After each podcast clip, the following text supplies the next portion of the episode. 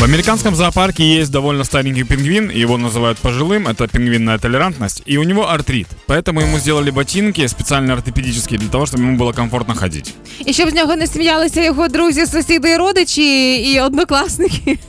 Їх пошили у вигляді лапок пінгвіна. Таке враження, що в нього лапки тільки чуть-чуть більші, ніж у всіх. Прикольно, что другие пингвины сейчас смотрят на него и понимают, что вау, как он мог, может так прыгать прямо на пятки, как он типа, ну, шорхает лапами, ему не больно. Они же не знают, что это кроссовки. Они думают, что у него просто супер какие-то классные лапы сами Да. по себе. Да, а по суті, якщо розібратися, то в пінгвінячій моді ці черевички як супер класні модні останні моделі кросівки у нас в сучасному світі. Якраз ті кросівки, які рекламують блогери, як правило, знаєш, агресивно.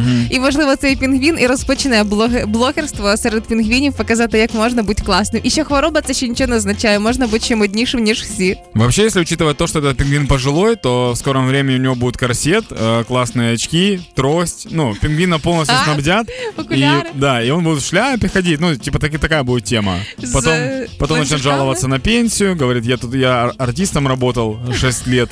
И что, что я получаю в итоге? Сырую рыбу?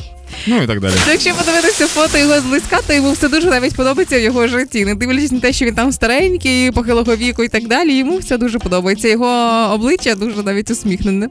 Да кайф, на самом деле, я противник э, зоопарков, да, но это же получается как дом престарелых для пингвинов. Выходит, теперь. да. Ну все, тогда нормально. Ти ж розумієш, що пінгвіна доглядають краще, ніж нас з тобою разом взятих. Да, я просто кроссовки не могу себе уже месяц купить, не могу найти ничего.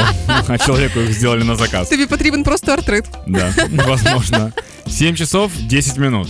Э, Дайте нам 5 минут, мы сейчас подготовим факты, которые нам подготовила Зина, это продюсер нашего шоу. Она нам половинку факта будет говорить, а вторую половинку факта мы будем с Юлей догонять сами.